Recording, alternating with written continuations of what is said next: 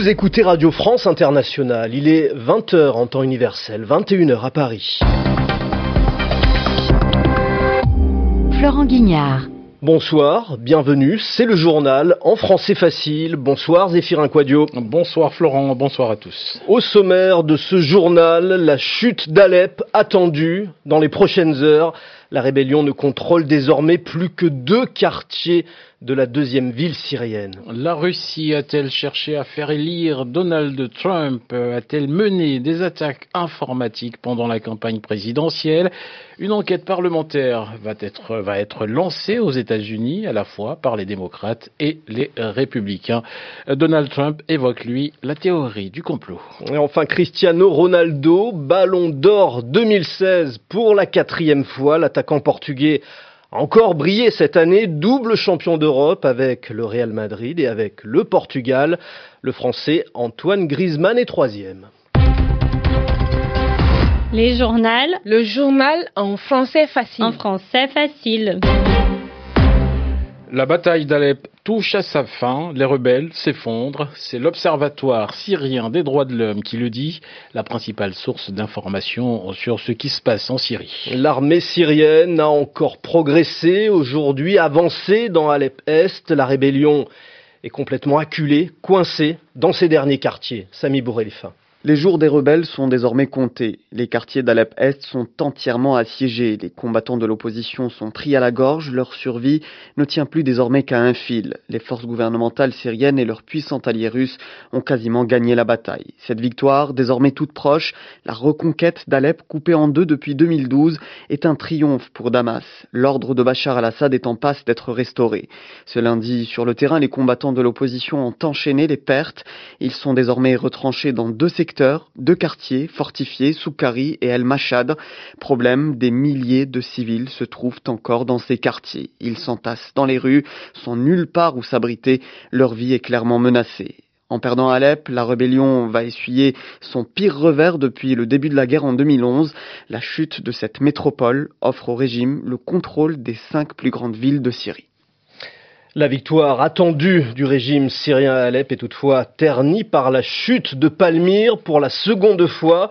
La conquête éclair de la cité antique par l'organisation État islamique a été rendue possible notamment parce que la majorité des moyens militaires syriens est actuellement concentré autour d'Alep. Et signalons enfin la lettre que le pape a envoyée à Bachar el-Assad, le chef de l'église catholique, demande au président syrien de respecter le droit humanitaire. Et c'est en plein conflit syrien que le nouveau secrétaire général des Nations Unies a prêté serment à New York, au siège de l'ONU, devant les cent quatre-vingt-treize pays membres. Le Portugais Antonio Guterres succédera donc officiellement à Ban Ki-moon le premier janvier prochain, et dans son discours, le neuvième secrétaire général de l'ONU promet la rupture. Il a dit qu'il était temps pour l'ONU de reconnaître ses insuffisances et de se réformer. Cette question maintenant, Zéphirin, la Russie a-t-elle favorisé l'élection de Donald Trump? La C I A le pense, les services secrets américains parlent de cyberattaques, des attaques informatiques, le piratage de milliers de courriers électroniques.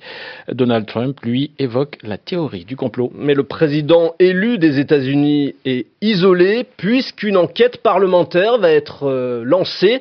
Enquête réclamée à la fois par les démocrates et les républicains. Cette enquête, elle va être conduite par le sénateur républicain John McCain, l'ancien adversaire de Barack Obama à la présidentielle de deux mille huit. Écoutez ce qu'il a dit à la chaîne de télé C B S. Il n'y a aucun doute sur le piratage, c'est une certitude. Ma campagne en deux mille huit a aussi été piratée, donc il n'y a absolument aucun doute là-dessus. La question qui se pose est celle de l'intention. Cela s'inscrit dans le problème plus large de la cybermenace qui vient de Russie, de Chine et d'autres pays. C'est une nouvelle forme de guerre parce que c'est un domaine où, d'après le président et les membres de la commission, nous n'avons pas l'avantage sur nos adversaires. C'est même l'un des seuls conflits où nos adversaires ont un avantage sur nous.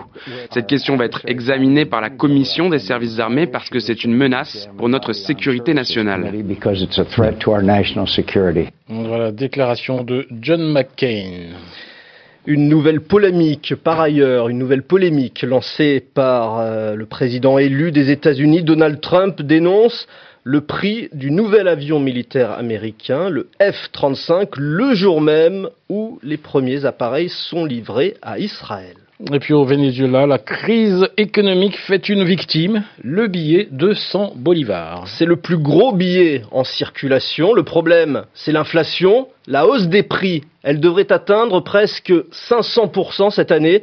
Et le billet de cent bolivars ne vaut vraiment plus grand-chose. Clémence Denavy.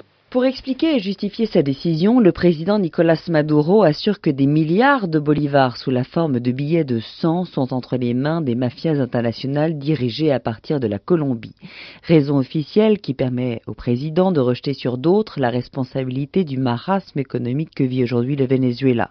Privé des revenus du pétrole, le pays manque de tout, notamment de devises et de liquidités. Les files d'attente et les queues devant les banques et les guichets automatiques ne cessent de s'allonger. Quant à l'inflation, elle est devenue devenu incontrôlable. Un billet de cent bolivars permet à peine de s'acheter un bonbon, alors plutôt que de devoir déambuler avec des tas de coupures, mieux valait éditer et mettre en circulation des billets de sommes bien plus importantes. Ainsi, des billets de cinq cents bolivars, puis de mille et jusqu'à vingt mille seront mis en circulation dans les prochains jours. Les petites coupures seront remplacées par des pièces. Les Vénézuéliens auront dix jours pour aller changer leurs billets auprès de la Banque centrale, une opération qui permet aussi aux autorités de reprendre en main la circulation des petites coupures. Clémence Denavier, puis en plus bref dans l'actualité, Florent. Le nouveau Premier ministre italien a déjà formé son gouvernement. C'est presque le même que celui de Matteo Renzi.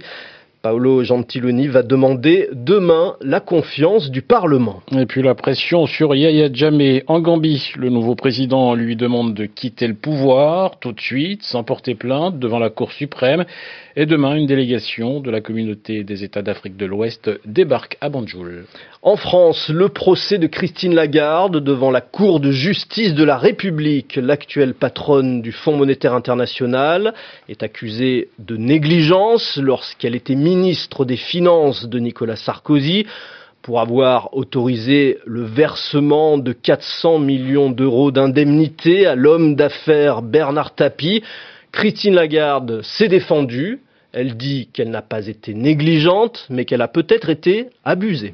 Et on en vient à la remise des prix traditionnels dans le football mondial. Chaque année, début décembre, le Ballon d'Or vient consacrer le joueur de l'année. Et cette année, on a encore respecté la tradition, Frédéric Gassman, puisque le Ballon d'Or revient à Cristiano Ronaldo pour la quatrième fois. Oui, à défaut d'avoir rejoint l'Argentin Lionel Messi, sacré cinq fois, et qui va prendre, selon toute probabilité, la deuxième place de ce classement, eh bien Cristiano Ronaldo pourra toujours se dire qu'il en est désormais à quatre Ballons d'Or, à une longueur de son grand rival, et que le temps peut-être travaille pour lui. Vainqueur en deux mille seize, c'est-à-dire cette année de la Ligue des Champions avec le Real Madrid et du Championnat d'Europe des Nations avec le Portugal, auteur d'un bon début de saison deux mille seize en Liga espagnole avec déjà dix buts inscrits en quinze matchs, toujours détenteur du record de buts inscrits en Ligue des Champions avec quatre-vingt-seize unités à, à trois longueurs de Lionel Messi. Cristiano Ronaldo a donc été choisi par le vote de cent soixante-treize journalistes appelés à se prononcer